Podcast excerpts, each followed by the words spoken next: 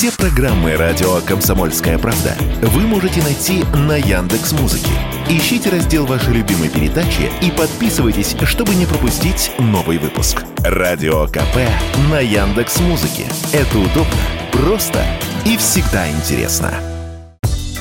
Золото в слитках за прошлый год россияне купили в 15 раз больше, чем в 2021. На другие драгметаллы спрос также вырос на порядок и больше. Чем вызван такой интерес, Радио КП объяснил экономист Семен Новопрудский это более или менее понятный, э, надежный способ инвестиций и доступный, потому что понятно, что э, хранить сбережения в долларах и евро стало очень тяжело. Юани и непривычный, гораздо менее доходный способ хранения э, сбережений. И, конечно, возможно, что стали предлагать услуги какие-то компании по, с помощью, прежде всего, систем переводов, потому что через банки это теперь уже очень сложно переводить. Все-таки российские банки под санкциями, и через них выводить деньги за рубеж стало сложнее.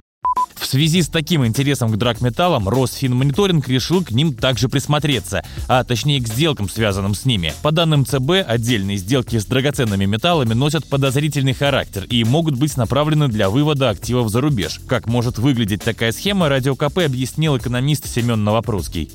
Причина в том, что резко повысился спрос на драгметаллы, а поскольку спрос на перевод денег тоже есть, то, возможно, появились какие-то конторы, которые стали предлагать возможность переводить деньги с помощью покупки драгметаллов, значит, потом, значит, соответственно, возможно продавать просто эти драгметаллы за пределами России, и э, деньги вырученные от здесь покупаете, значит, драгметалл, потом, значит, с помощью каких-то транзакций продаете его за пределами России, значит, и деньги, значит, пытаетесь положить на счет за пределами России.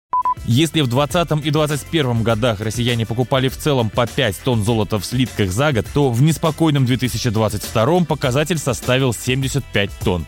Василий Кондрашов, Радио КП.